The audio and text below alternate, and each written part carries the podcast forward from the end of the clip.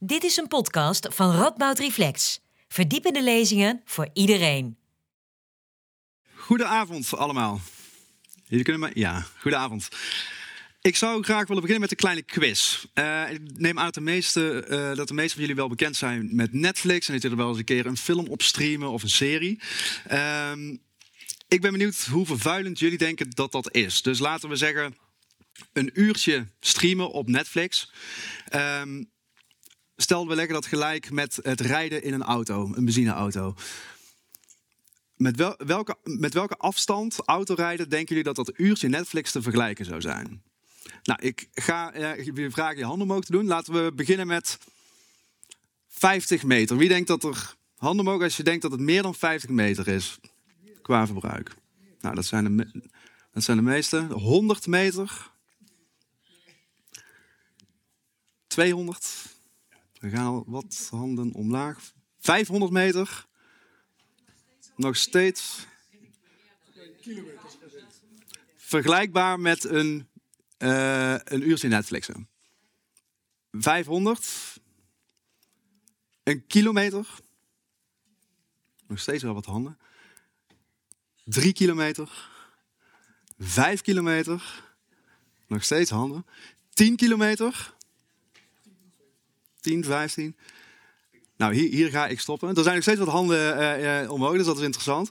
Een beetje een anticlimax. Ik kan hier eigenlijk geen eenduidig antwoord op geven. wat ik wel kan geven is een, is een range. De, de, de, cijfers zijn hier namelijk, en daar komen we straks nog wel op terug. De, het is moeilijk om dat exact te pinpointen. de meest conservatieve cijfers zeggen 400 meter. Tot aan, wat ik in een Eén Vandaag artikel heb gelezen, 10 kilometer. Voor een uurtje Netflixen. Um, nou, op zich natuurlijk behoorlijk interessant. Uh, allereerst uh, interessant zo'n grote marge tussen 400 meter en 10 kilometer. Dat, daar zit behoorlijk wat speling in natuurlijk. Maar daarnaast natuurlijk ook wel schrikbarende cijfers. En ik denk ook wel verrassend. er waren weinig mensen die nog een hand omhoog hadden bij de 10 kilometer. Ehm, dus dit laat zien dat er, dat er blijkbaar uh, ook onder ons toch sprake is van een blinde vlek als het gaat om die digitale vervuiling, waar we het vanavond over gaan hebben. Um, nou, die digitale uh, vervuiling, dat is dus het onderwerp waar we vanavond um, verder over gaan spreken. We doen dit samen met Bernard van Gastel, Rianne Riemes en Elise de Mul. Uh, Bernard is universitair docent duurzame digitalisering aan de Radboud Universiteit. Daarnaast heeft Bernard het Software Energy Lab opgezet. Uh, om energieverbruik van software, uh, software beter te kunnen meten. Uh, en hij is kwartiermaker van het Informatica Instituut. Rianne is promovendus bij Radboud Universiteit en zij werkt hier aan een proefschrift over de rol van digitale platforms in de klimaatcrisis. En Elise is filosoof, auteur en uh, postdoc-onderzoeker bij Radboud Universiteit. Um, en ze verricht onderzoek naar hoe duurzaamheid een gemene deler kan worden in het onderwijs. En daarnaast is onderzoek onderzoek naar green media. Mijn naam is Nof Flemmix. Ik ben uh, programmamaker bij Radboud Reflex. En ik heet jullie namens Radboud Reflex en de faculteiten Natuurwetenschappen, Wiskunde en Informatica graag welkom op deze avond. Jullie zien mij straks weer op het podium terug voor een gesprek uh, met de sprekers. Maar voordat het zover is, geef ik graag het woord eerst aan Bernard van Gastel.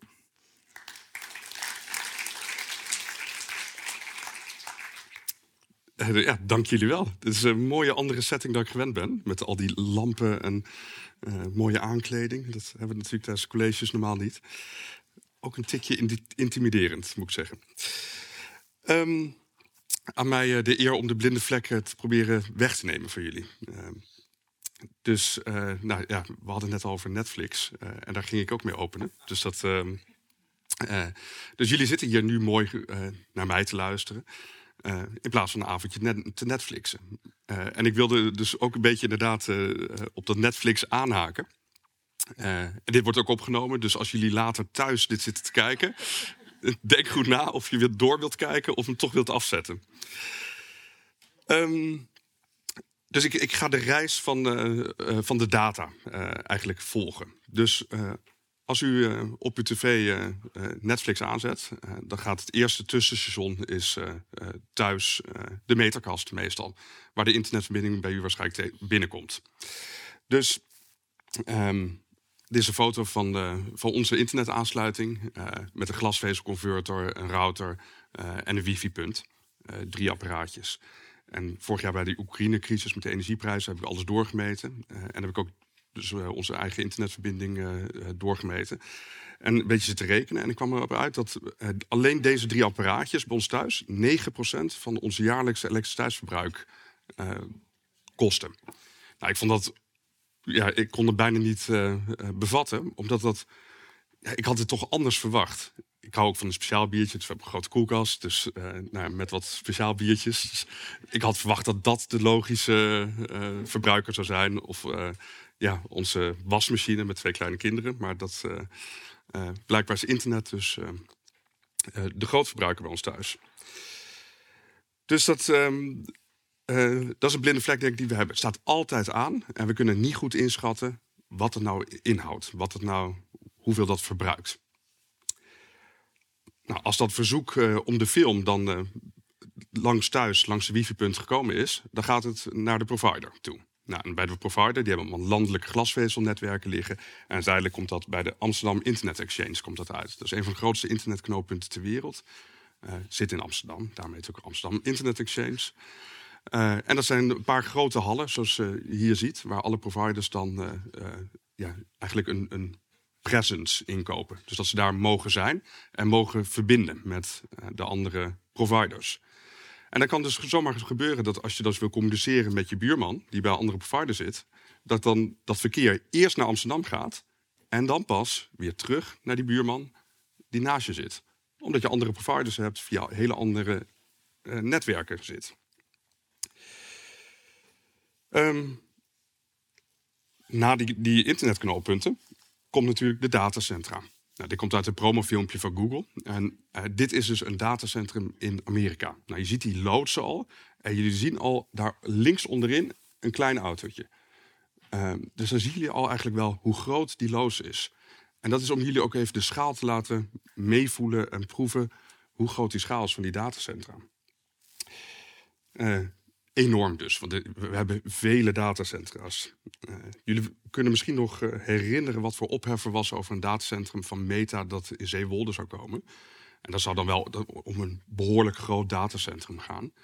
Uh, en ik heb daar de getallen even bijgepakt. dit is de campus van, van Nijmegen waar we nu staan. dat is 1,1 vierkante meter. Nou, jullie voelen hem al aankomen natuurlijk. Uh, dat datacentrum was anderhalf keer zo groot als de campus waar we nu op, op zitten. Dus dat is een behoorlijke schaal. Zou evenveel stroom verbruiken als 460.000 huishoudens. En dat is dus ongeveer drie keer zoveel als Nijmegen. En, nou, een van de grote promotiedingen die daar werd gegeven, er zouden 410 banen bij komen. Nou, en dat vind ik dus ook een lachertje inderdaad. Uh, want als je hier kijkt naar de, onze campus, dan hebben we meer dan 17.000 banen. Uh, dus dat staat niet in verhouding. dus um, ik snap niet helemaal waarom die datacentra's, waarom de gemeentes allemaal zo graag vanwege werkgelegenheid die datacentra willen. Wat um, uh, uiteindelijk Netflix heeft dus ook een datacentrum, of die huren bij datacentra van Amazon of van, van Google of van uh, Microsoft, huren ze dus uh, ruimte. En komt een verzoek om die film komt dus bij een van die datacentra uit. Nou, dan wordt die, die film opgevraagd en die wordt weer teruggestuurd. Natuurlijk, helemaal weer terug. En dat gaat dus in een aantal stappen. Dus hier is een kaart van uh, begin jaren 90, hoe het internet in Nederland aangelegd was. Dus hier zie je de verbindingen. En hier zie je ook dat die verbindingen niet altijd even logisch zijn. En daar heb je dus ook eigenlijk een internetafstand. Ik had het net al over dat als je naar je buurman communiceert, dat dat via Amsterdam kan gaan. Nou, ik heb even van ons thuis even uitgeprobeerd. Je kunt dan, nou, als nerd heb je een paar commando's, je kun je intoetsen en weet je wat de internetafstand is. Er zitten elf stappen tussen mij thuis en YouTube. Dus dat betekent dat er elf computers tussen zitten die iets met die data doen. Die het ontvangen, decoderen kijken waar het naartoe moet, weer coderen en weer doorsturen. Dus dat zijn elf stappen. En dat zijn dus allemaal apparaten, zoals je wifi-router, zoals die switch die thuis staat, die glasvezelconverter. Uh, en die, ja, niet allemaal die voegen daar eentje bij toe, maar dat zijn zulke apparaten, ook met dat stroomverbruik. Dus dan kun je al een beetje inschatten wat voor energieverbruik daarbij zit. Je kunt ook, um, wat ook een leuke is om te zeggen, is dat uh, populaire films, die worden zo dicht mogelijk bij de gebruiker gezet. Want dat is voordelig, dat is economisch ook voordelig. Dan hoef je minder afstand op het internet uit uh, uh, af te leggen. Dus een populaire film die iedereen kijkt, komt waarschijnlijk dichterbij, qua internetafstand, dichterbij vandaan. Maar als jullie dus heel erg in arthouse films zitten te kijken, voel je me aankomen. Dan is die internetafstand dan is het trager om te laden. En dat is eigenlijk een signaal dat er dus ook, ook langer afstand ertussen zit. En dat betekent eigenlijk dat jullie dan energieonzuiniger bezig zijn als jullie die arthouse films kijken. realisatie waar je niet, uh, misschien niet op zat te wachten van tevoren. Ik hoop natuurlijk dat deze Radboud Reflex opname heel populair is en heel dichtbij overal opgeslagen wordt. Maar we gaan dat zien. Um, dus digitalisering en, en internet en netwerken, dat kost gewoon veel, uh, veel elektriciteit. Maar om dat een beetje in perspectief te zetten, heb ik ook een paar uh, grafiekjes. En zal ik ook uitleggen wat nou uh, het energieverbruik waar het in zit. Energieverbruik in ICT zit eigenlijk in vier dingen. En dat zijn de berekeningen, de opslag, het in het geheugen vasthouden, het verplaatsen, dus het verzenden. En ook het apparatuur gewoon aan hebben staan. Dus ook al sla je niks op, breek je niks um, en verplaats je geen gegevens, dan nog kost het stroom. Dus dat zijn de vier categorieën. Hier daarmee uh, ging net al even over het Software Energy Lab uh, bij de aankondiging. Meten we heel gedetailleerd allerlei software door. Dus we krijgen allemaal dit soort grafiekjes en die proberen we dan iets aan, aan te ontcijferen en aan te concluderen. We maken ook met modellen, gaan we de energieverbruik van software voorspellen. En hopen daarmee dus de, de software uh, aan te passen, zodat het ook minder energie verbruikt. En software is hier een belangrijke factor in, omdat het is een beetje als de bestuurder bij de auto. De software die stuurt uh, de hardware aan, de bestuurder stuurt de auto aan. En als je ander, anders rijdt, kun je ook minder benzine gebruiken. Dus dat maakt heel veel uit. En om dat uh, in perspectief te zetten, Elektra in Nederland, daar zit van CBS naar bedrijfstakken uitgesplitst. En dan zie je een aantal bedrijfstakken. Nou, het is van 2010 tot 2021, dus dat zie lopen altijd wat achter. En hebben ze dus die bedrijfstakken eruit genomen. En een paar daarvan zijn handel, vervoer, onroerend goed, um, even kijken, financiële diensten, horeca, dat soort dingen. En er is één ontzettende stijger. Dan voelen je hem al aankomen. Dat is informatie en communicatie, is die categorie. En sinds 2017 zit de stijging er behoorlijk in. Dus het is enorm aan het stijgen. Nou, mij is niet helemaal duidelijk waarom die stijging nou zo is. Wat nou de aanleiding is. Maar er is natuurlijk wel een soort sprake van datahonger die we met z'n allen hebben. Het wordt steeds meer, meer en meer. Maar dat is Elektra van ICT. Nou, dat is. Dus als je landelijk kijkt, dan uh, datacentra zitten op 3% van stroomverbruik uh, in Nederland. Nederland heeft relatief uh, ja, redelijk wat datacentra's, meer dan Portugal, Spanje. Veel minder dan Ierland. Vanwege de belastingcondities zitten daar ontzettend veel datacentra's. Um, van de universiteiten zit 20% zit, in, van het stroomverbruik zit in de ICT. Dus dat is ook behoorlijk. Nou, als je kijkt dan naar de, naar kijk, ja, de totaal aantal energieverbruik, dat is wel goed om dat ook in perspectief te zien. Dus dit zijn onze energiebronnen, ook weer volgens CBS. En um, ja, waar halen we onze energie vandaan en waar gaat het naartoe? Dus als je kijkt naar waar de energie uitkomt, dat is nou, een klein beetje kernenergie, vooral aardgas, aardolie, steenkool en dan maar een heel klein beetje hernieuwbare bronnen. Dit is het totale energieverbruik. Dus niet elektriciteitsverbruik, waar ik het net over had. Energieverbruik. En dit gaat dan naar, voor 55% naar warmte toe, voor 25% naar transport en slechts voor 20% naar stroom. Dus als totaal, als Nederlandse uh, samenleving, zijn we nog ontzettend afhankelijk van fossiele brandstoffen. Neem niet weg dat uh, stroomverbruik een grote impact heeft op onze leefomgeving en handelen en wat we kunnen doen. Nou, uh, is ook dat software kruipt overal. Dus het is, software is lang niet alleen uh, in computers, maar het zit natuurlijk ook in, nou ja, in, in, koelkasten. Die, ehm, eh, de koelkast wordt bestuurd door software. Dus in deze koelkast van Panasonic is Schumel software ook ontdekt.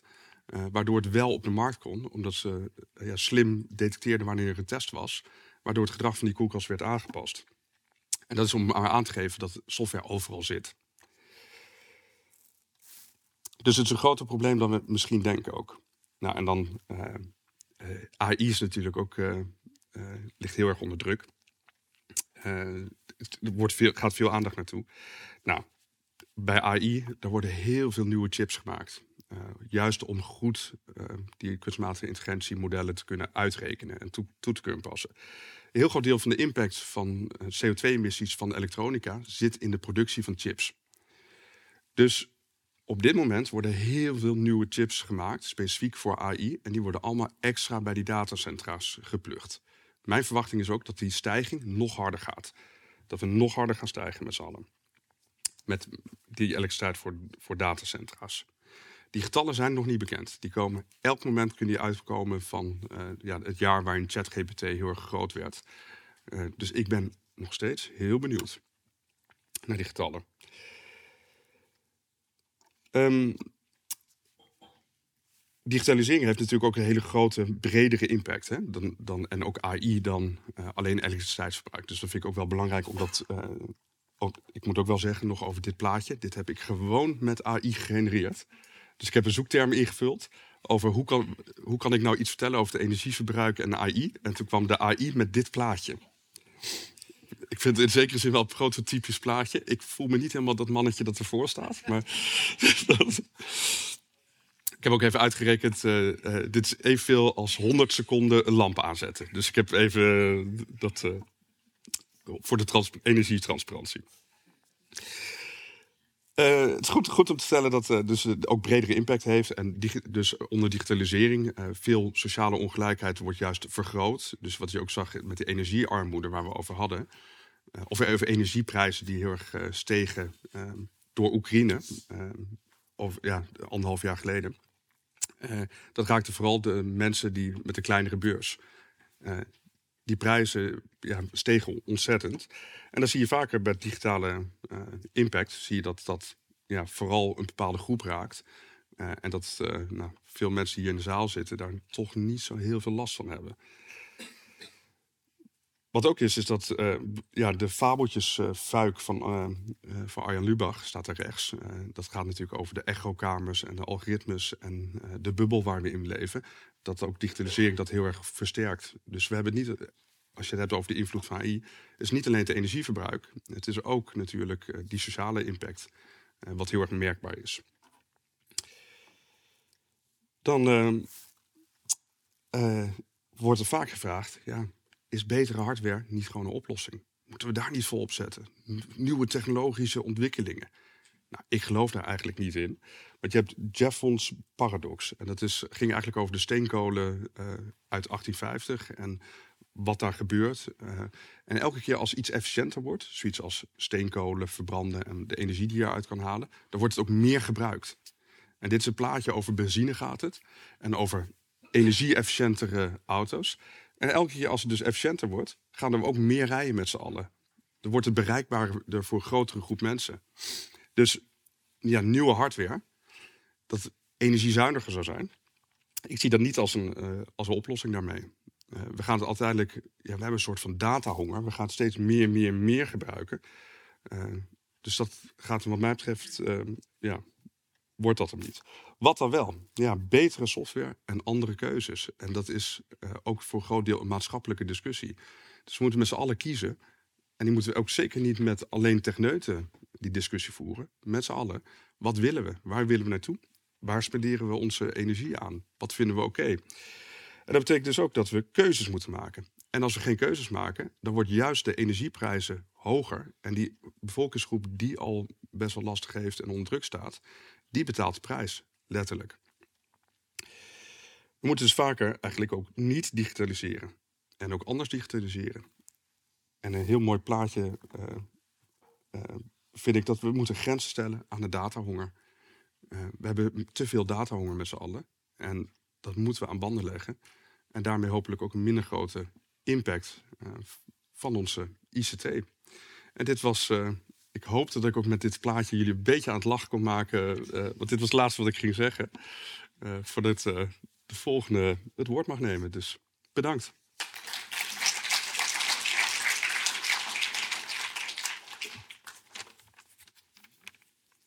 Dankjewel, Bernard. Zo. Goedenavond allemaal. Uh, mijn naam is Rianne en ik uh, neem het graag van Bernard over uh, om te vertellen over een groep die niet zozeer onze datahonger wil stillen. En juist eerder die nog wat verder zou willen aanwakkeren. Namelijk grote Amerikaanse techbedrijven, oftewel big tech. Dus vandaag ga ik jullie iets vertellen over de resultaten van mijn PhD-onderzoek naar de rol van big tech in de klimaatcrisis.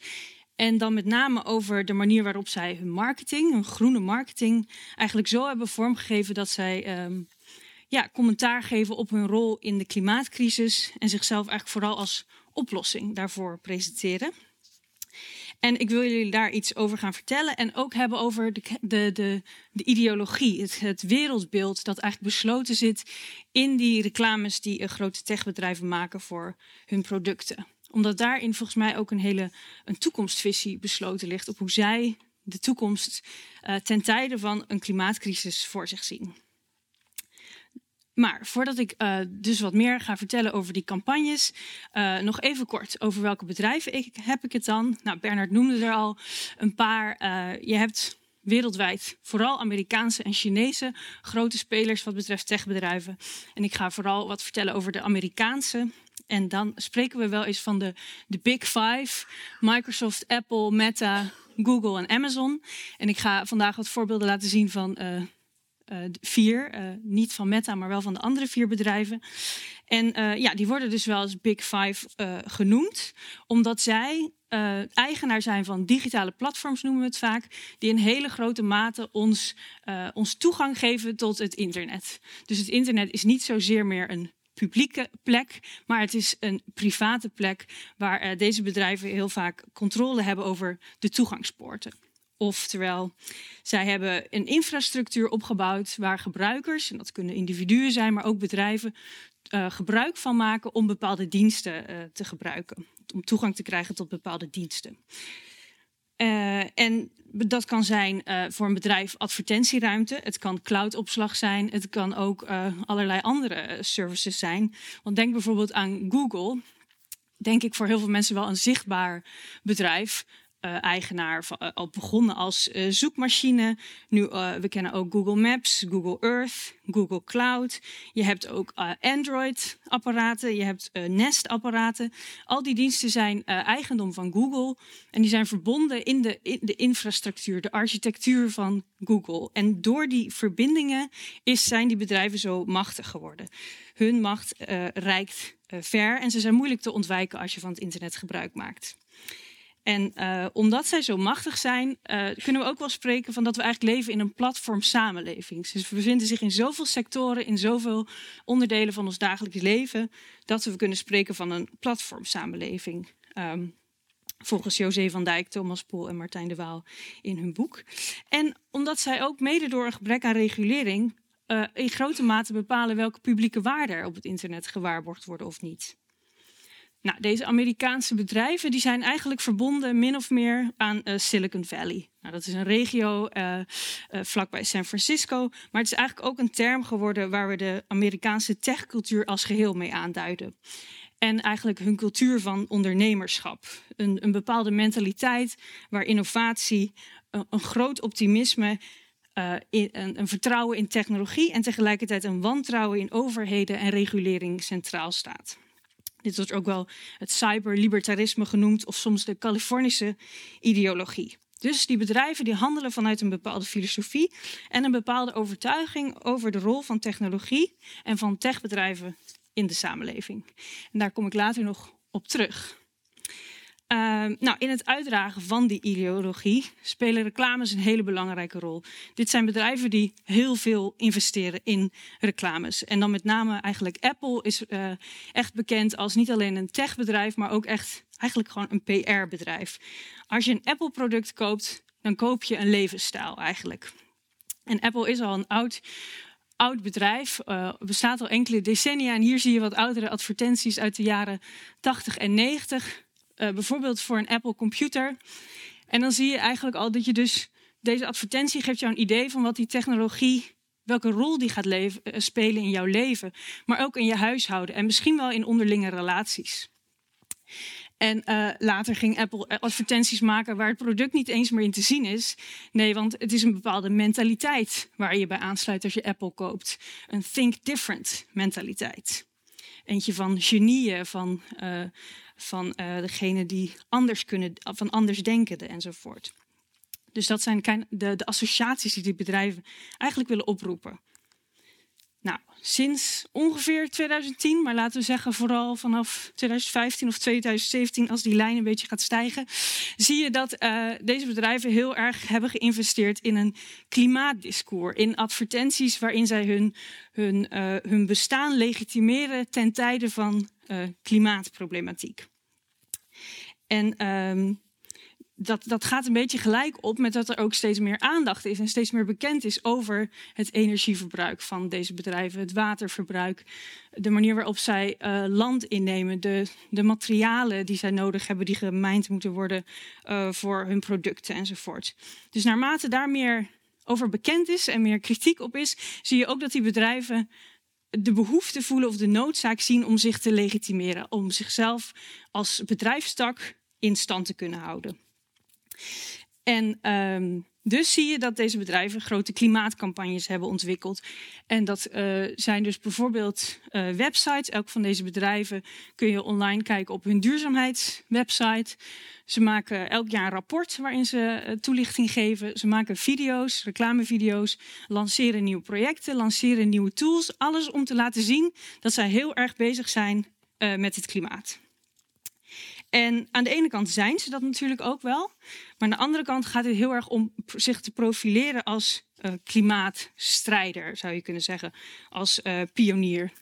En je ziet hier rechts wat voorbeelden van uh, de Apple-website.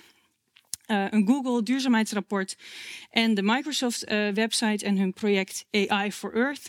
En je hoeft maar te kijken natuurlijk naar het zorgvuldig gekozen beelden en uh, teksten, koppen die je hier ziet, om te begrijpen dat hier heel goed over na wordt gedacht. Welke beeldassociaties willen we oproepen? Wat wordt onze uh, slogan? Wat, wat gaan we centraal stellen in onze campagnes? Nou, en om daar ga ik nog wat meer over vertellen. Welke strategieën gebruiken ze dan precies? Hoe wordt dat discours vormgegeven? Maar ik wil jullie eerst een recent uh, voorbeeld laten zien. Dit is een voorbeeld van Apple. Uh, gelanceerd in oktober 2023. Ik weet niet of iemand toevallig al deze video gezien heeft. Nou, ik laat in ieder geval de eerste minuut zien. Het is uh, een video gelanceerd uh, tegelijkertijd met het nieuwste duurzaamheidsrapport van Apple en hun nieuwste product, een smartwatch, de eerste, het eerste carbon-free apparaat, zoals ze dat noemen. Nou, en om dat te lanceren maakten ze deze video.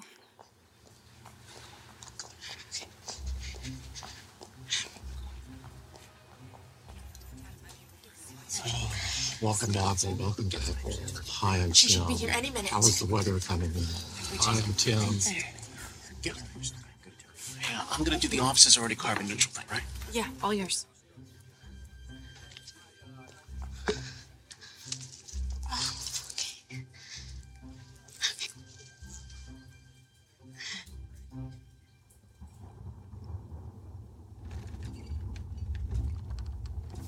Oh,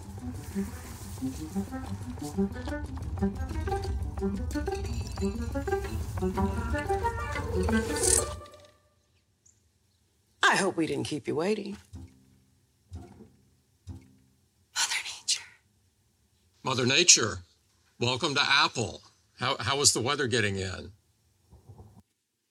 Okay, even tot zover. Uh, dus het idee van deze reclame is dat moeder natuur in, de, in, de, uh, in, in persoonsvorm op bezoek komt bij het Apple hoofdkantoor om in gesprek te gaan met uh, Tim Cook, die het, het woord als eerste nam. Dat is echt de CEO van Apple. Maar zij, Octavia Spencer, is bijvoorbeeld een, een, een Hollywood acteur. Dus het is een combinatie van Hollywood en uh, Apple zelf. En het idee is dus, moeder natuur komt op bezoek om even de jaarlijkse update te horen van hoe is Apple nou eigenlijk aan het doen. Nou, ze gaan in gesprek en de- de uitkomst zal je niet verbazen. Moeder Natuur is echt heel tevreden. Ze zegt, oh Apple, wat zijn jullie goed bezig. Nou, en ik vind dat dus echt een gewaagd en het spreekt van heel veel zelfvertrouwen. En het is één grote eh, zelffelicitatie natuurlijk. Dat je als Apple durft te zeggen, eh, nou, moeder natuur die zou wel blij zijn met ons bestaan. Dus ik denk, ja, in welke wereld leven we dan? Maar goed, ehm, het is dus wel interessant dat de natuur een persoon wordt die op bezoek komt bij Apple. En eh, dat zij dus eh, spelen met het idee van wij zijn voorlopers. Moeder natuur zou willen dat er meer bedrijven zijn zoals wij.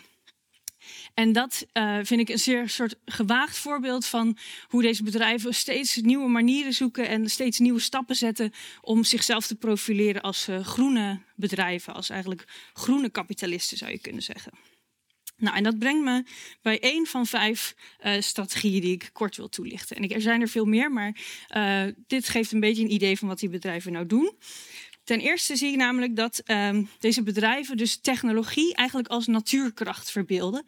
En dus ook hun bedrijf, in dit geval Apple, als soort partner van de natuur. Dus hier is geen strijd gaande tussen de natuurwind of het bedrijfwind. Nee, we staan hand in hand om de wereld te redden. En Apple is dus een onderdeel eh, eigenlijk van die natuur.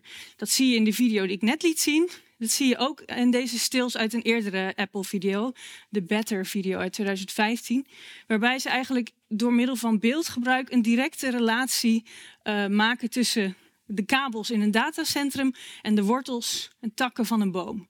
Dus om weer dat natuurlijke element van uh, technologie te benadrukken. En dat doen ze eigenlijk heel de tijd. Maar soms zoeken ze natuur juist op. Aan de andere kant leunen deze bedrijven ook heel erg op het idee dat ze helemaal niet zo uh, materieel zijn. Dat is een beetje tegenstrijdig, maar ze doen het allebei.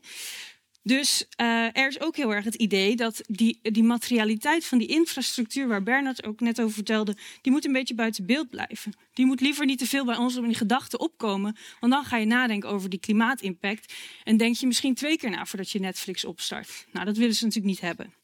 Dus die materialiteit moet een beetje buiten beeld blijven. En dat gebeurt uh, door dus heel bewust beeldvorming uh, te kiezen, beelden te kiezen. En een bekend voorbeeld daarvan is de, de metafoor van de cloud, de wolk. Dat, dat dus uh, data in, in de cloud zou staan.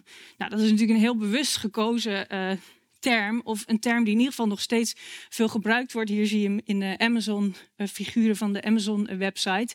Het idee dat dat dus even naar een wolk gaat, dat is heel erg fijn, want dan, dat is niet materieel, dat heeft geen uitstoot. Dat is weer eigenlijk dus natuurlijk in die zin. Um, en als ze dan materiaal in beeld laten uh, komen, als ze dan gaan hebben over hun materiaalgebruik, dan doen ze dat het liefst op een zo gestileerd mogelijke manier, op een hygiënische manier. Dus hier zie je uit een Apple-rapport een plaatje waarin uh, het proces van recycling wordt getoond, van oude plastic flesjes naar uh, nestapparaten, naar deze devices. En dit is natuurlijk een totale ja, versimpeling van het proces van recycling. En we zien ook niet hoe zo'n flesje ooit eerst gemaakt is. Dus zij houden heel erg controle over wat wij zien aan materialiteit en wat wij eigenlijk uh, niet zien.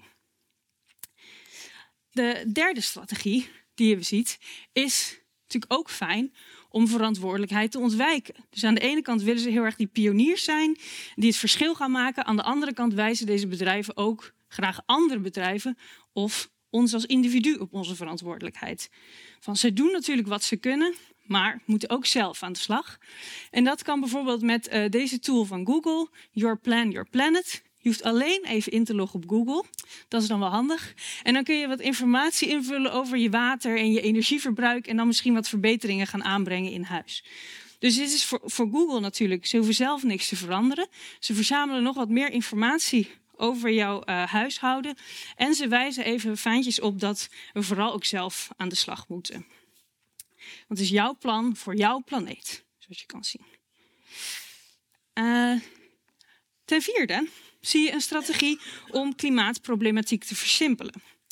Uh, want aan de ene kant benaderen ze graag oh, grote problemen, complex. We kunnen het niet alleen. Maar aan de andere kant zeggen ze ook, we kunnen wel heel veel. En dat verhaal kan je nog overtuigender brengen als je eigenlijk het probleem verandert. Nou, om dat toe te lichten, dit voorbeeld. Dit zijn stils van een video waarin, van Microsoft waarin hun Planetary Computer wordt geïntroduceerd. En dat is eigenlijk een tool op hun uh, clouddienst, waar je informatie of onderzoeksdata kan opslaan die met het klimaat te maken hebben.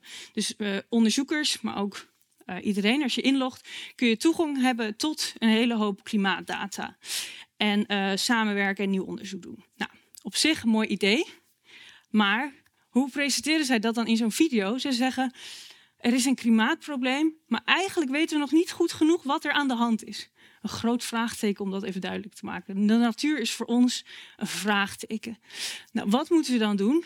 Informatie verzamelen. We hebben niet genoeg kennis. En dat wordt even gelijkgesteld aan informatie. En informatie wordt weer gelijkgesteld aan data. Wat hebben we nodig? Meer data. Zoals je daar ziet, je hoeft maar een vergrootglas over een konijn te halen en het verandert in nullen en eentjes. En het vliegt zo mooi die planetaire computer in. Dus weer een enorme versimpeling, die natuurlijk, weten zij ook wel, overdreven is. Maar wel ook uh, het klimaatprobleem vervormd tot een probleem van informatie. We hebben een tekort aan informatie, niet een probleem in onze levensstijl of in ons energieverbruik. En dus kan ook Microsoft zich hier dan heel goed framen als ook de bieder van de oplossing zonder zelf uh, grote veranderingen door te brengen. Nou, tot slot als vijfde een, een beetje een, een, uh, een, strategie die heel anders is. En die je ook niet zozeer ziet bij die bedrijven die ik net noemde, die vier. Maar die wel ook iets is wat uit Silicon Valley komt. En uh, boven zie je Jeff Bezos. Hij is wel uh, nog verbonden aan Amazon. En Elon Musk is eigenaar van X, van Neuralink, Tesla enzovoort. Maar deze twee hebben ook allebei een ruimtebedrijf.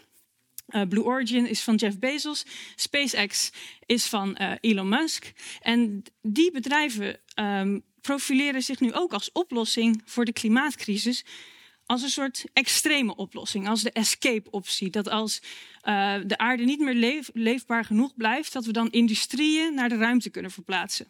Of dat we in ruimtekolonies kunnen gaan wonen, zoals je linksboven ziet. Die, dat beeld gebruikt Jeff Bezos om zijn bedrijf te, te promoten. Zo van zo mooi kan het eruit gaan zien in de toekomst.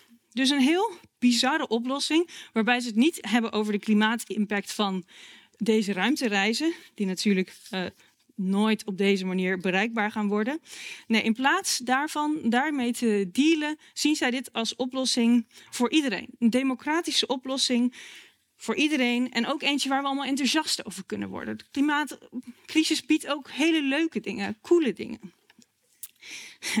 ja, dus dat, dat is een hele andere tactiek, maar ook eentje die we mee kunnen nemen. Tot slot, wat, uh, nou bijna tot slot, ene laatste. Wat, uh, wat, wat, wat doen deze strategie nou? Wat, wat helpen ze deze bedrijven doen? Nou, volgens mij gaan zij hiermee een heel vertellen zij hiermee een heel optimistisch verhaal over de rol van technologie en techbedrijven in de klimaatcrisis. Dus die ideologie van Silicon Valley, dat ondernemerschap, dat optimisme, dat heeft eigenlijk hier een nieuwe twist gekregen. En ik noem het ook wel platform-ecomodernisme. Dus ecomodernisme is een bredere uh, stroming die gelooft dat we, dat we groene groei moeten gebruiken om uh, een goede toekomst te realiseren, om de klimaatcrisis het hoofd te bieden. En zij, dat is een idee waarin menselijke vooruitgang wordt losgekoppeld van achteruitgang van de natuur. En dankzij technologie. Dus een idee van loskoppeling. En techbedrijven, platforms hebben dat aangegrepen om zichzelf dan als die hoeders van technologie, om zichzelf dan als oplossing te kunnen presenteren. Nou, en dat is volgens mij op meerdere manieren problematisch. Want er ontstaat een beeld van Silicon Valley dat zich door een beetje te vergroenen het best klimaatproblemen kan oplossen. En waarbij zij niet gehinderd moeten worden door regelgeving. Dus als je hen iets in de weg legt, dan ben je blijkbaar tegen klimaatoplossingen. Zo wordt het vaak geframed. Ondertussen leggen zij wel beslag op publieke infrastructuren, materialen, grote hoeveelheden water, energie en ruimte. En ze legitimeren daarmee niet alleen hun eigen verdienmodel, maar nemen ook die ruimte in beslag en leggen hun idee, hun oplossing op aan anderen. Want met groene consumptie en groene groei krijgen we als consument en bedrijf misschien het idee dat we geen grote aanpassingen hoeven te maken in onze levensstijl. En dat is volgens mij een illusie. Een groenere Apple Watch gaat ons niet redden. En tot slot vergaren deze bedrijven een reputatie als partner in de klimaatcrisis en houden zij andere toekomstopties buiten beeld. En volgens mij is dit dus een heel uh, naïef verhaal, maar wat wel heel optimistisch is. Maar volgens mij is het geen oplossing voor iedereen, maar is het vooral een koloniaal, masculien en elitaire visie. Een soort macho-versie van duurzaamheid. En um, dat zie ik even samengevat in uh, Jeff Bezos, die hier zijn ruimtereis viert. Um, nou, je zou natuurlijk kunnen zeggen, wat kunnen we anders van deze bedrijven verwachten? Ja, daar kunnen we ons vragen bij stellen. Maar het is wel goed om te beseffen hoe ver hun macht reikt. Niet alleen in ons dagelijks leven, maar ook op politiek niveau. En even kort drie voorbeelden. Bill Gates werkt samen met de Europese Commissie, heeft heel veel geld gehad om zijn uh, aan hem gelieerde energiebedrijven uh, te te financieren, uh, Breakthrough Energy. Jeff Bezos mocht spreken op de klimaatconferentie COP26 om zijn Bezos Earth Fund te promoten. En Sam Altman zat enkele weken geleden nog op World Economic Forum. Hij is van OpenAI om de grote mogelijkheden van AI nog een keer te benadrukken. Maar als je hem vraagt hoe zit dat dan met het klimaat, zegt hij: Nou, we moeten vooral gewoon veel meer energie gaan opwekken en aan de slag met geoengineering, waar je ook vraagtekens bij kan zetten. Dus volgens mij, tot slot, heeft het techno-optimisme dat we eigenlijk al jaren kennen uit Silicon Valley een soort groene laag gekregen. Terwijl de problemen van technologiegebruik eigenlijk de fundamentele problemen ervan uh, buiten beeld blijven. Het klimaatdiscours van Big Tech geeft bedrijven de mogelijkheid om hun positie te bepalen en te legitimeren. Ze stellen een levensstijl voor rond groene groei dat een hoopvol, maar naar mijn idee onrealistisch beeld van de toekomst biedt. En andere perspectieven voorbij groene groei blijven buiten beeld. En daar moeten we het over hebben, denk ik. Dank wel.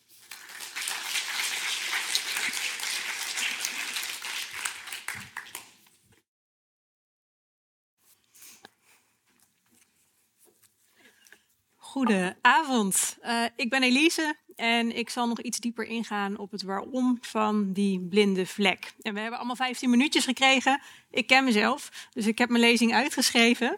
Uh, maar voordat ik hem ga voorlezen, wil ik jullie graag, mooi aansluitend op het verhaal van Rianne, even een reclameboodschap geven van 30 jaar geleden.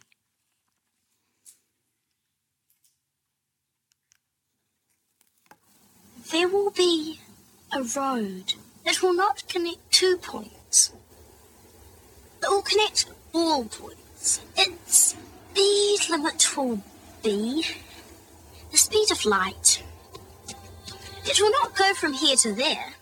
There will be no more there. There will be no more there. We will all only be here. We zagen net een uh, jonge Anna Paquin staan in een vreemde, natuurlijke, maar tegelijkertijd ook haast technologisch gestroomlijnde omgeving. Ze sprak ons toe op een dromerige toon over een nieuwe plek. A new kind of road is being built. And this road should be thought of as connecting two points because it will connect all points. It will not go from here to there because there will be no more there. We, we all will be here. Het gaat hier om een reclame van het Amerikaanse telecommunicatiebedrijf MCY van 30 jaar geleden, uitgezonden in de begindagen van het publieke internet. Even fast forward naar 2024. Uh, het internet, inmiddels gedragen door vele schermen, van smartphone tot tablet, van smart tv tot smartwatch. En oude media zijn opgeslokt in een digitaliseringsslag van een planetaire schaal. Film, televisie, radio, boeken, winkels, alles is in toenemende mate deel van een digitale sfeer waar de moderne mens dagelijks gemiddeld 6,5 uur doorbrengt. Het is ook een tijd waarin de waarschuwingen van de Club van Rome en alle alarmerende rapporten die volgden echt tot het besef van de mensheid beginnen door te dringen. Het is inmiddels duidelijk dat we al midden in de voorspelde klimaatcatastrofe zitten, die de wereld in rap tempo transformeert. De efficiëntie en innovatie van de menselijke soort heeft grondstofverbruik tot een tempo opgedreven die de tijd- en ruimteschaal van de planeet inmiddels ruimschoots overschrijdt. Zoals een nieuw campagnefilmpje van de Radboud Universiteit, misschien hebben jullie hem wel gezien, doordringend vat, zal ook de mens zelf slachtoffer worden van de door hem veroorzaakte ecologische rampen die zich op wereldschaal in het hier en nu al voltrekken. En ook de mens is inmiddels, ook al lopen er 8 miljard van rond, een bedreigde diersoort. Dat dit inzicht zich in belangrijke mate verspreidt via bijvoorbeeld internetfilmpjes, Netflix-documentaires, e-books, discussies op internetplatforms en digitale kranten, dat is tekenend voor deze tijd. Digitalisering gaat gepaard met een intense mediatisering van de wereld. We leven in sterk gemediatiseerde omgevingen. Volgens mediawetenschapper Mark Deuze zijn we inmiddels op een punt aanbeland dat al onze ervaringen in het dagelijks leven zijn verbonden met media. Er is volgens hem inmiddels niks meer buiten die media. We zijn allemaal there. Van de 8 miljard mensen op aarde gebruiken er inmiddels 5,4 miljard een mobiele telefoon en 65% van de mensheid is online, met een toename van 98 miljoen gebruikers per jaar. Voor die mensen zijn offline en online inmiddels volledig verstrengeld met elkaar. En die verstrengeling, verstrengeling die verwijst ook naar onderliggende infrastructuren en materiële componenten, zoals kabels, dataservers, mijnbouw, maar ook medioproductiesectoren, om maar wat te noemen. Onze digitale media bestaan bij gratie van eindige mineralen en fossiele brandstoffen, vervuilende en gevaarlijke arbeid, de toe-eigening van natuurlijke hulpbronnen en veroorzaken bovendien een groeiende berg giftige e-waste. Daarnaast zijn veel digitale technologieën nu expliciet ontworpen om ons ook vooral op onze vele schermpjes te houden. De impact van al dat produceren, consumeren en afval is groot. Hoe groot precies, dat werd net al benoemd, dat is eigenlijk lastig exact te berekenen. Onder andere omdat grote mediabedrijven en ook grote techbedrijven hun data en energiegebruik niet graag delen. Wetenschappelijk onderzoek schat het energieverbruik van IT momenteel op zo'n 7% van het totale globale energieverbruik en zo'n 4% van de globale uitstoot van broeikasgassen. Maar naar verwacht zal de uitstoot door internetgebruik nog in 2025 verdubbelen. Deels door de opkomst van AI-technologieën, die naast mogelijkheden ook weer een grotere voetafdruk betekenen. Digitale media worden wellicht efficiënter, maar ook media-intensiever. Desondanks staan nog weinig mensen stil bij het aandeel van digitale media in de huidige milieucrisis. Het is tekenend voor de hoogtechnologische en digitale wereld waarin we leven dat die materiële werkelijkheid grotendeels onzichtbaar blijft. Natuurlijk manifesteert de digitale wereld zich altijd aan ons op tastbare artefacten. Denk aan je eigen smartphone. Maar er zullen maar weinig gebruikers echt stilstaan bij het feit dat ze een stukje Congo of Indonesië in hun zak dragen. Nog bij het ecologische en sociale leed dat gepaard gaat met hun gadget en hun eigen mediagebruik. En dat is ook niet zo vreemd aangezien die planetaire supermedia-ecosystemen letterlijk aan ons oog ontrokken zijn. Datacenters bevinden zich op afgelegen plekken, het netwerk uh, grotendeels onder de grond of op uh, oceaanbodems. Grondstofwinning, productie en ook uh, e-waste ontmanteling vinden versnipperd plaats in voor gebruikers vaak onzichtbare delen van de wereld. En zelfs de zichtbare delen van onze media trekken niet directe aandacht. Natuurlijk, hè, mensen staren, zoals ik net al zei, gemiddeld 6,5 uur per dag naar een scherm. Maar die aandacht is vaak niet direct gericht op de technologie zelf. Laat staan op het omvangrijke wortelsysteem dat eraan ten grondslag ligt. Dat heeft ongetwijfeld van doen met het feit dat ze zo nauw verbonden zijn met de menselijke levensvorm. Ons letterlijk heel dicht op de huid zitten. Mediafilosoof Marshall McLuhan greep vorige eeuw dan ook heel graag terug op de metafoor van een vis in het water. De informatieomgevingen waarin wij ons leven leiden, zijn volgens hem net zo onmerkbaar voor ons als water voor een vis. Maar er is ook meer aan de hand. Vloeser, een mediafilosoof van het eerste uur, stelde vorige eeuw dat de wending naar digitale beeld een ontwikkeling is in de richting van wat hij een nuldimensionaliteit noemde. Dat klinkt een beetje als een plek die tegelijkertijd ook een soort van niet-plek is. Eenzelfde soort typering van de digitale sfeer die we net ook zagen in de getoonde MCY-reclame. Een soort raadselachtig heer zonder een der. Um, daarmee raken we aan wat we de onzichtbaarheidsparadox van media zouden kunnen noemen. Het wijst op een immaterieel verstaan van de digitale wereld, dat zich eigenlijk al vanaf het moment dat zij ontstond diep geworteld heeft in ons denken. In 2022 besloten twee mediawetenschappers aan ChatGPT te vragen naar diens inzichten wat betreft zijn eigen milieu-impact. Het AI-taalsysteem, dat zelf een interessante spiegel biedt voor het menselijk denken, omdat het immers gevoed wordt met onze eigen taal- en denksystemen, antwoordde het volgende, en ik citeer. Als AI-taalmodel heb ik geen fysieke aanwezigheid of impact op het milieu. Ik besta uitsluitend als een softwareprogramma en verbruik geen hulpbronnen en genereer ook geen afval of vervuiling. Einde citaat. Deze ontkenning van mediamaterialiteit lijkt een symptoom van een hardnekkig modernistisch westers dualisme die volgens een groeiend aantal wetenschappers ten grondslip ligt aan, het huidige, of aan de huidige milieucrisis en ook aan ons onvermogen om hier snel een antwoord op te bieden als mensheid. Het belangrijkste dualisme daarvan is wellicht de wijze waarop de mens zichzelf als het ware heeft losgedacht van de natuur. Een dualisme dat diverse samenhangende en aanverwante onverenigbare tegenstellingen in het denken kent. Denk bijvoorbeeld aan de tegenstelling mens-dier, natuur-cultuur, materieel, immaterieel en ook geest en materie. Ecofilosofen zoals bijvoorbeeld Latour, Haraway en Morton zien dit dualistische gedachtegoed als het grote struikelblok bij het onderkennen en het aanpakken van de huidige planetaire crisissen waar we voor staan. We zien dergelijke dualisme ook aan het werk wanneer we, net als ChatGPT, de wereld van media beschouwen als een puur geestelijk domein, zonder impact op de materiële wereld van het milieu.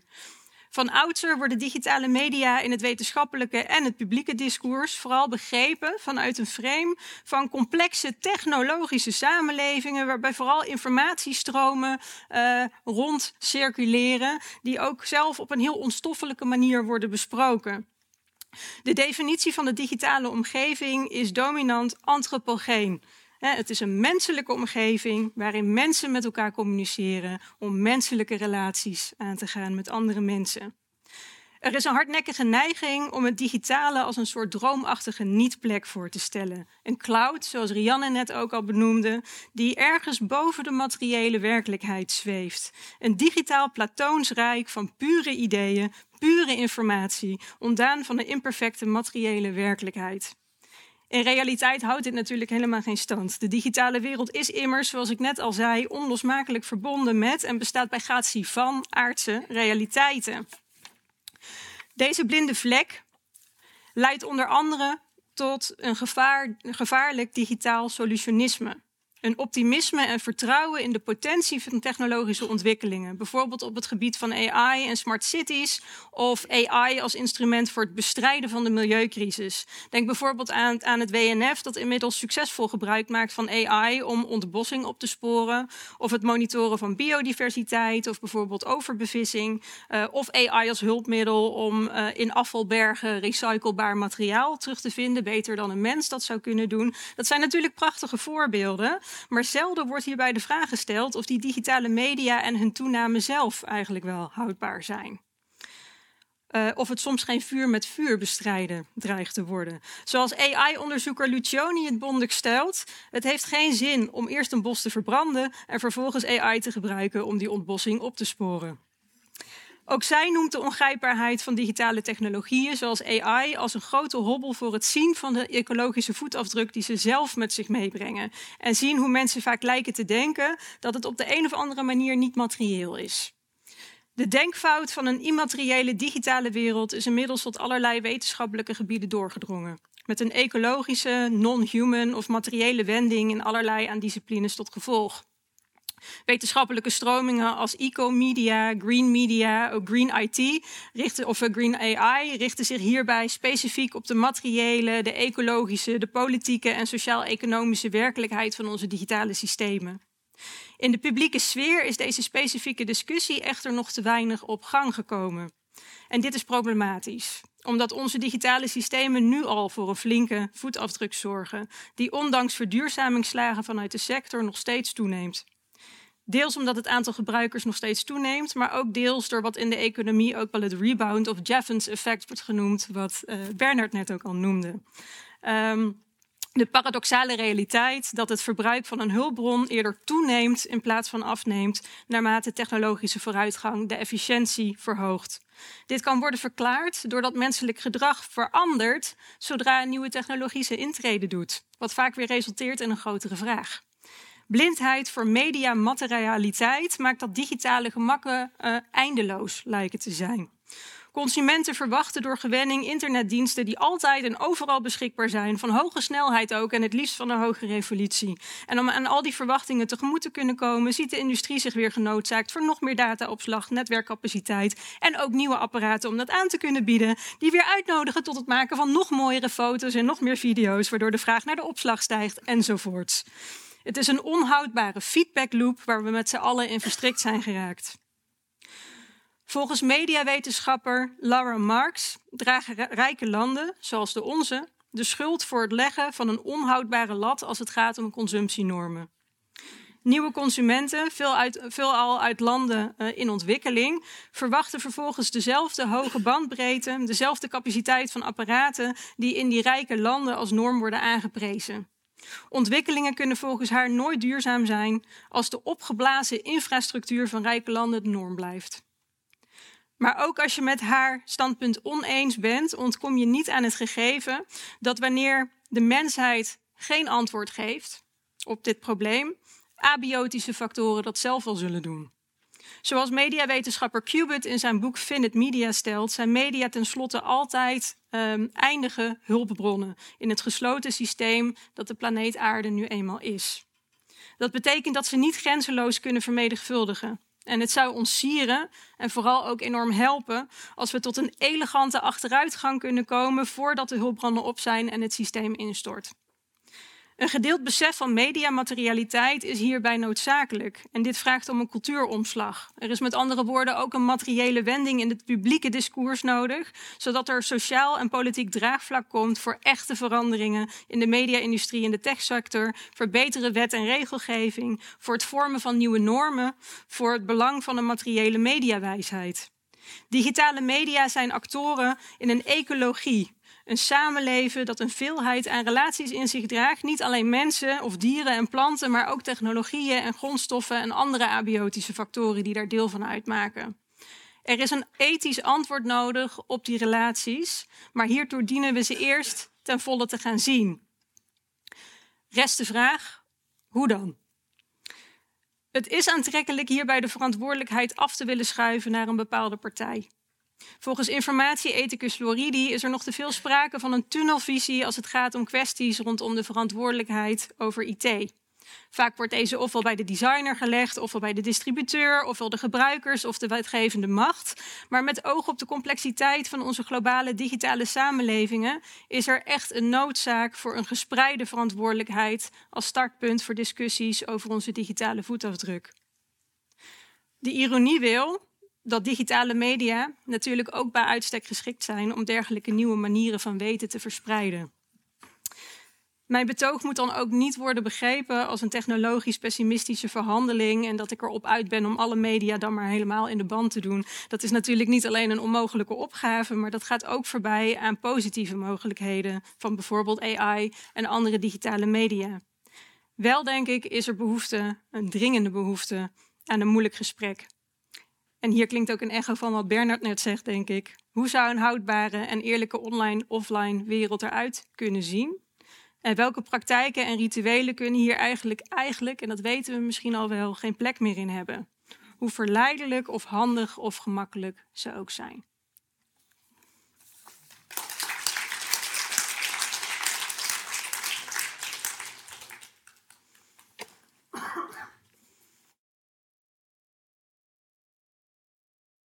Dank jullie. Uh, graag nodig jullie uit voor op het uh, podium. Dank wel allereerst voor jullie bijdrage, uiteraard. Um, om te voorkomen dat, dat uh, we nu met een zaal zitten met mensen die zich enorm zitten te schamen voor hun datagebruik, heb ik eigenlijk om te beginnen een gewetensvraag aan jullie. Is er een digitale gewoonte die jullie hebben waarvan jullie weten dat je het eigenlijk, zodat het beter kan, dat het misschien niet heel erg goed is om te doen, maar die je toch moeilijk vindt om op te geven? Mag ik bij jou beginnen?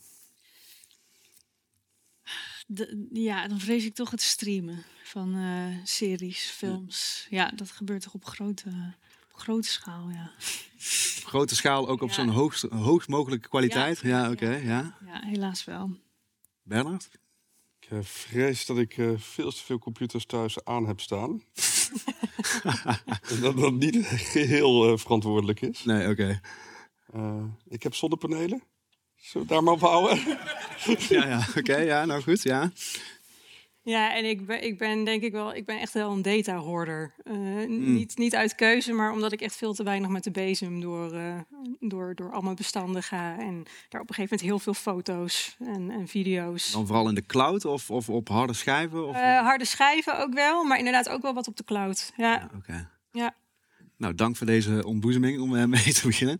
Ehm, de, de discussie over onze digitale voetafdruk lijkt met name de laatste tijd wa- wat meer op de voorgrond te treden. Eh, maar hoe lang is het probleem er eigenlijk al? Eh, ge- gebruiken we ondertussen zoveel data dat het, dat het een kwantitatief probleem is geworden? Of zit het eigenlijk verweven in de structuur van het internet, van onze digitale infrastructuur? Hadden we, kunnen, hadden we dit kunnen zien aankomen, zeg maar, Bernard? In die Ja. zin. Wat als je ook naar statistieken kijkt, bijvoorbeeld de Amsterdam Internet Exchange. Eh, tien jaar geleden, eh, het hele verbruik wat we toen hadden, komt er nu eh, elk jaar gewoon weer bij, extra. Dus die groei is zo enorm. En al, al die getallen, al die groei, die zet zich elke keer ja, meer, meer, meer. Ook het stroomverbruik voor datacentra, dat eh, ja, elk jaar 30 tot 40 procent erbij. Volgens zowel statistieken van CBS als Internationaal Energieagentschap. Dus dit is, ja, het, het, versnelt alleen maar. Ja. Dus ja, dit hadden we kunnen aanzien komen. Ja. Ehm, maar ik hoor hier wel vooral een, een, een probleem in de hoeveelheid data, denk ik. Ehm, Beta, ja. ja. Ehm, mijn vraag is, eh, zit het, eh, dat, dat is dus de ene kant van het verhaal. De andere kant, waar, ik benieuwd naar ben, zit het, zit het al verweven in hoe we dat hebben ingericht? Daar heb je volgens mij al iets laten zien van die knooppunten en hoe dat allemaal, volgens mij noemde je YouTube, als je een YouTube film kijkt, dan, dan gaat het langs elf computers. Daarmee, da- daarmee lijkt het ook te impliceren dat het eigenlijk een, nou, bijna een weeffout is in de structuur die we in eerste instantie al hebben aangelegd, zeg maar. Ja, de, ook, ja, dat denk ik. Want eh, de vervuiler betaalt niet. En dat is het kostenmodel wat erop zit. Ehm, eh, de- landen worden tegen elkaar op, eh, uitgespeeld om die datacentra maar binnen te krijgen. Om die 410 banen eh, voor zo'n datacentrum maar te krijgen. Ja. Er zitten best wel wat subsidies dus toch op. Eh, Ze vinden het goed voor de economie. Maar je betaalt dus niet als computergebruiker een eerlijke prijs. Dus ook als je googelt, ja, dat is nog steeds gratis. Ja, ergens wordt dat wel betaald. Google heeft echt enorm veel datacentra. Ook voor een groot deel voor dat zoeken. Ja. Eh, dus er is geen eerlijke prijzing. En daarmee ook niet dat de vervuiler be- betaalt.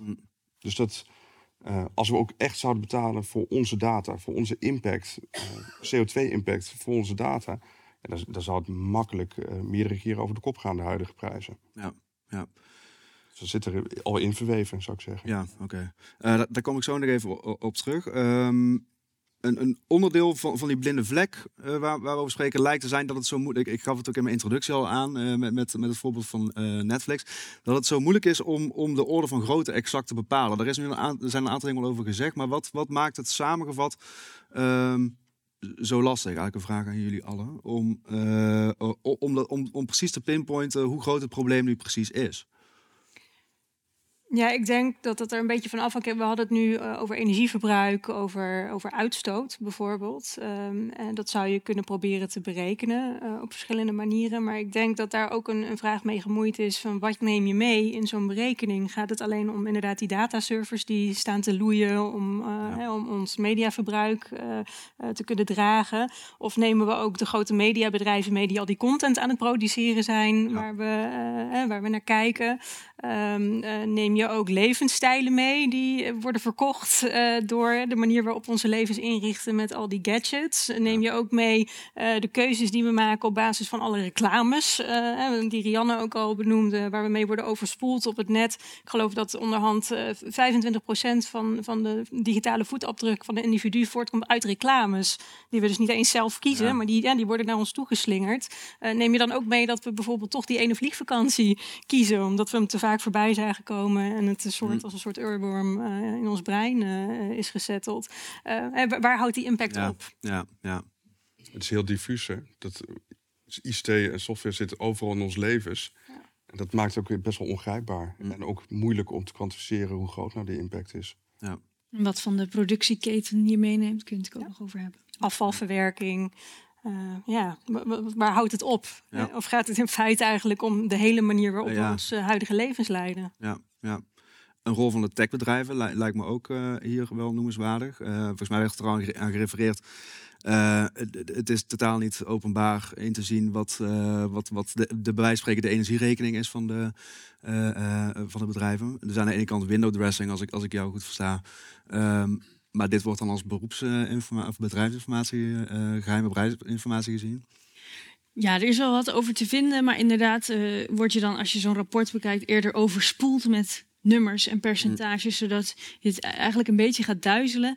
En aan de andere kant is ook de vraag, wat nemen zij mee in die berekeningen? Doen ze natuurlijk ook wel hun best om eh, het gunstig over te doen laten komen. Ja. En wa- waar ze, wat ze altijd op neerkomen is dat ze dus, als we maar volledig leunen op groene energie, en daar kunnen we, dat kunnen we eindeloos gaan opwekken, dan hè, zijn we er eigenlijk al uit. Ja. En dat is natuurlijk een versimpeling eh, van het probleem.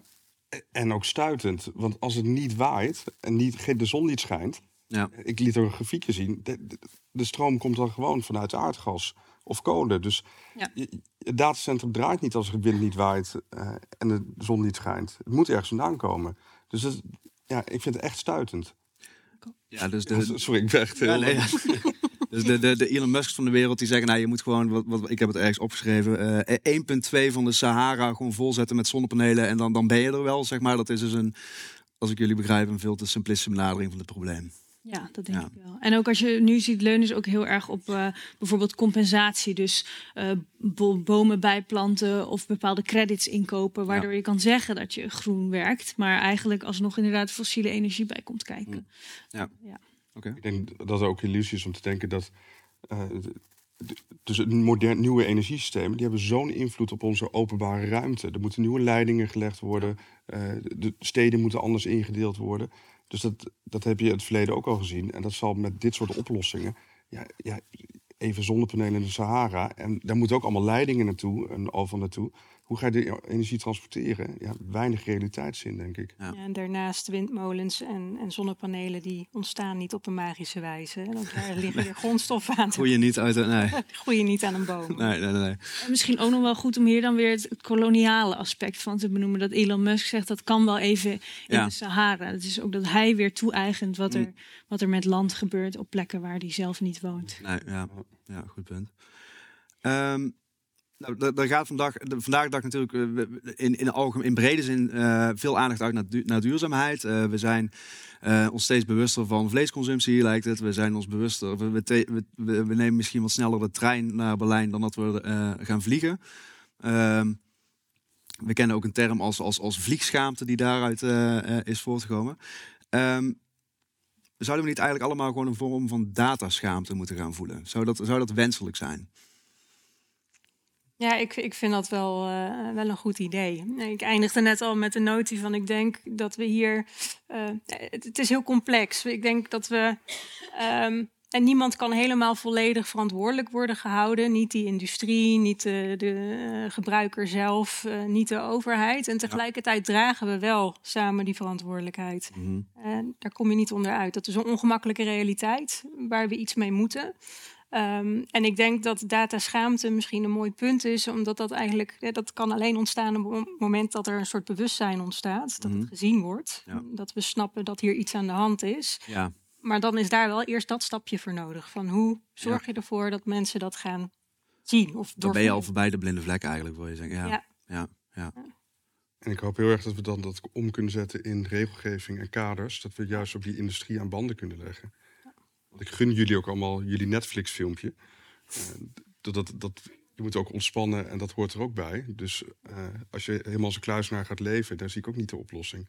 De industrie is een grote uitstoter. En die kunnen wij met z'n allen in de democratie aan banden leggen. Ja. ja, ik denk je zou het misschien kunnen zien als een soort heel ingewikkelde choreografie van, van allerlei eh, eh, agents of actoren in de ecosystemen waar wij deel van uitmaken. En met ecosysteem bedoel ik niet alleen zeg maar, groene ecosystemen. Eh, eco komt van, van oikos, het Griekse woord voor huis. eh, of iets breder begrepen zou je kunnen zeggen leefomgeving. En daar kunnen dus ook andere dingen toe behoren, zoals technologieën of abiotische factoren. Maar misschien zelfs denksystemen, dus abstracte ecosystemen. En zo'n choreografie kan je niet in één keer aanpassen. En dat zijn zoveel actoren die samen die, die dans uitvoeren. En die dans kan ook niet worden stopgezet. Maar we kunnen wel proberen om hier en daar een danspasje als het ware te beïnvloeden. Waardoor er door een soort ripple effect eh, die dans toch uiteindelijk anders gaat, gaat worden. Eh, maar alleen die industrie is denk ik hier niet de schuldige. En als je zegt, jullie zijn verantwoordelijkheid. Ja, zij, zij maken ook deel uit van zo'n sy- systeem. eh, staan onder invloed van perverse financiële prikkels bijvoorbeeld. Ja. Ehm, dus ja, ja. Die gedeelde verantwoordelijkheid waar je het over had, Ja, inderdaad. ja.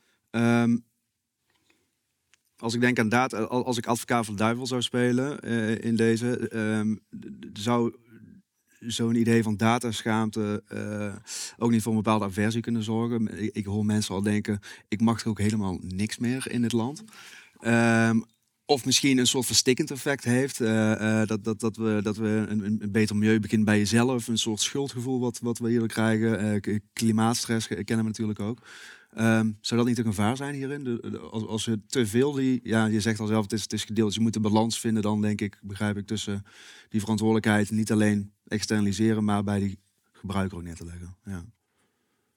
Ja, en ik, ik denk ook wel af van het idee dat dus een andere manier van je leven inrichten, dat dat dan minder van kwaliteit zou zijn. Dat hoor ik dan, dat zit hier natuurlijk ook al een beetje achter van, oh, dus ik moet iets opgeven of zo. Maar je zou er natuurlijk ook heel anders over na kunnen denken over wat je wint eh, op deze manier. Of dat, dat, dat het idee van het goede leven dus ook gevoed is door, door de- deze, onze relatie met technologie. Ja, denk bijvoorbeeld eh, aan onlangs het verbod van telefoons op school. Ja. Nou, dat had een hele lange adem nodig, want het is ongemakkelijk om daar een, een besluit over te moeten nemen. En je ziet nu eigenlijk eh, dat, dat de meeste berichtgeving daarover alleen maar heel erg positief is. Dus dat eh, kinderen weer de schaakborden weer oppakken, dat het ineens weer gezellig is op school. eh, dat er wordt gepraat in plaats van alleen maar gescrolld. Ja. Eh, ja, dan kan je je afvragen, is dat achteruitgang of is dat inderdaad die elegante achteruitgang die ik net ook noemde, eh, Ja. die op zich geen pijn hoeft te doen. Nee, nee. Ik denk dat we moeten waken dat niet te veel bij het individu leggen. Het, zit ook bij het individu, maar grote datastromen zitten ook gewoon tussen bedrijven, eh, organisaties. Dus voor een van de onderzoeksprojecten hier hebben we data in een Google datacentrum gezet. En voor drie weken lang hebben we eh, het dataverbruik van de campus verdrievoudigd. Eh, en dat was gewoon een ja, middelmatige dataset. Eh, dus heel groot van die. ja, Gewoon slechte data. hoe heet het? Mediocre. eh, ja. Oké, dat is. eh, Oei, die doet pijn. de, we hebben een Parkinson op maat dataset van, eh, eh, van het ziekenhuis gaat het om. Eh, maar die eh, heeft slechts 10 miljoen gekost om die te vergaren. Dus dat, eh, maar zo zijn er wel wat meer van die datasets. Maar eh, dat, daar zijn dus eh, flink wat data ook bij organisaties, bij overheden, bij eh, bedrijven. En daar zit het dus ook heel erg. En te veel bij de individu leggen, zoals in het verleden ook met die persoonlijke CO2-tax is gebeurd. Die eigenlijk, dat concept komt van de topman van een oliebedrijf. Dat je pe- persoonlijke CO2-budget heeft. Dan hebben de bedrijven geen verantwoordelijkheid. Ja, dat is natuurlijk best wel een, een, een frame waar je dan eh, ingeduwd wordt. Ja. Dus het te veel, en in deze moderne maatschappij, alles moet bij het individu liggen. Ik maak mezelf ook schuldig aan. Ik bedoel, ik begin met over Netflix praten als, als jullie een Netflix-film zitten, zitten te kijken. Ja. Maar dat is natuurlijk maar, een- Ja. hè, dat maakt het persoonlijk. En dan, dan, maar er zit ook een risico in, Ja. denk ik. Eh, ik, ik zou iets willen, willen inhaken op eh, wat jij de, de elegante achteruitgang eh, noemde, als ik het eh, eh, goed heb. Ehm, moet, moeten we, zouden we eigenlijk wel ongelimiteerde toegang moeten hebben tot het oneindig kunnen bekijken van kattenfilmpjes? Ik, ik noem maar iets. Eh, zou, zou dat beperkt moeten worden? Ja, ik vind dat een hele goede vraag waar ik, ik geen antwoord op kan geven. Ik bedoel, vanuit die, die, de bredere setting, eh, ik noemde net al de eindige planeet, vanuit dat perspectief bezien, ja. Ja. Eh, simpelweg omdat het niet anders kan. We kunnen niet iedereen ongelimiteerd eh, kattenfilmpjes laten kijken. Eh, op een gegeven moment houdt dat gewoon op. Ehm, vanuit de mens beredeneerd, denk ik dat het een hele goede vraag is waar we het zeker gewoon eens over moeten hebben met elkaar. Van waar willen we nou eigenlijk de energie en de grondstoffen die we hebben, waartoe willen we die gebruiken? Niet om te zeggen dat we nooit meer kattenfilmpjes mogen kijken, want die vind ik ook gewoon heel leuk. En ik denk iedereen, uh, iedereen wel. Uh, dat, uh, dat verklaart ook de enorme populariteit van katten op het internet. Um, maar ja, je kan je wel afvragen tot hoeverre um, moeten we dat willen. En ik ben het helemaal eens met, met, met jou. Hè. Dat is niet alleen maar een vraag aan een individu. Dat is iets wat we als gemeenschap, gemeenschappen ook um, toch bespreekbaar moeten maken, denk ik. Ja.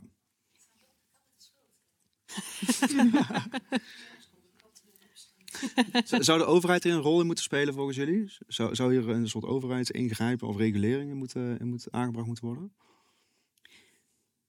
Um, nou ja, dat is natuurlijk uh, misschien. Uh, ja, ik denk dat we daar wel over na moeten denken. Dat er zeker een gebrek aan regulering is. En als je vooral naar die, die deze techbedrijven staan, natuurlijk onbekend dat zij graag op regelgeving vooruitlopen. Of uh, dat qua innovatie dat het ook soms moeilijk bij te houden is. Maar dat zij ook natuurlijk heel hard lobbyen om onder regelgeving uit te komen. Dus dat we veel meer moeten denken aan een, een publieke internetinfrastructuur die een beetje die uit die private sfeer komt. En uh, doet hij nog? Ja, oké. Okay, en uh, dan kun je ook opnieuw gaan nadenken over hoe, zo'n, hoe gaan we zo'n infrastructuur dan inrichten en waar is wel of geen uh, ruimte voor. Dus ja. in die zin zie ik zeker een overheidstaak. Ja. Een EU-taak ook vooral. Ja, en daar hoop ik ook heel erg op. Um, maar internationalisering en het globale karakter van internet ja, is wel, maakt het een heel erg grote uitdaging. Uh, dus dat, ja, voordat je het weet, uh, over de grens uh, kan het wel. voor een Google of voor Microsoft. Ja, internet is gewoon globaal, dus je kunt er zo naartoe. dus die internetafstand is niet altijd geografische afstand. Dus ik zie ook niet helemaal in bepaalde excessen, zoals dark web en die kunnen we ook niet goed, of bitcoin, krijgen we niet goed aan banden gelegd. dus ik zie ja, daar ook, dus ik denk dat we echt wel als overheden dat die ook echt aan de bak mogen. Maar ik zie daar wel niet, dat is niet de totaaloplossing. Dat zie ik niet zomaar gebeuren. Dan hoop ik wel. Nou, op nationaal niveau zeker. En natuurlijk ook op Europees niveau is dit heel lastig. Maar zie je toch wel natuurlijk dat bedrijven een soort Amerikaans bedrijfsmodel hebben. En natuurlijk ook in Europa veel hetzelfde doen. Maar toch onder druk van uh, nieuwe regelgeving wel wat aanpassingen kunnen maken. Dus dat geeft wellicht een beetje hoop. Mm. Ik snap je zorg. Ja, de, ja, ja, ja, en daarnaast zou je ook nog kunnen zeggen dat regelgeving, ook als het niet helemaal werkt, wel een normatieve functie heeft in de samenleving. Dus het zet een bepaalde norm. Dit is hoe we het eigenlijk willen. We zijn aan het einde gekomen van, uh, van ons programma. Dank jullie wel voor jullie aanwezigheid en uh, de aandacht. Dank jullie wel ook uh, voor jullie bijdrages. Um, misschien tot de volgende uh, Radboud Reflexlezing. De eerstvolgende die op de planning staat is komende maandag over theologische inzichten voor het alledaagse leven. Dus misschien tot daar. En zo niet tot misschien een later moment. Fijne avond.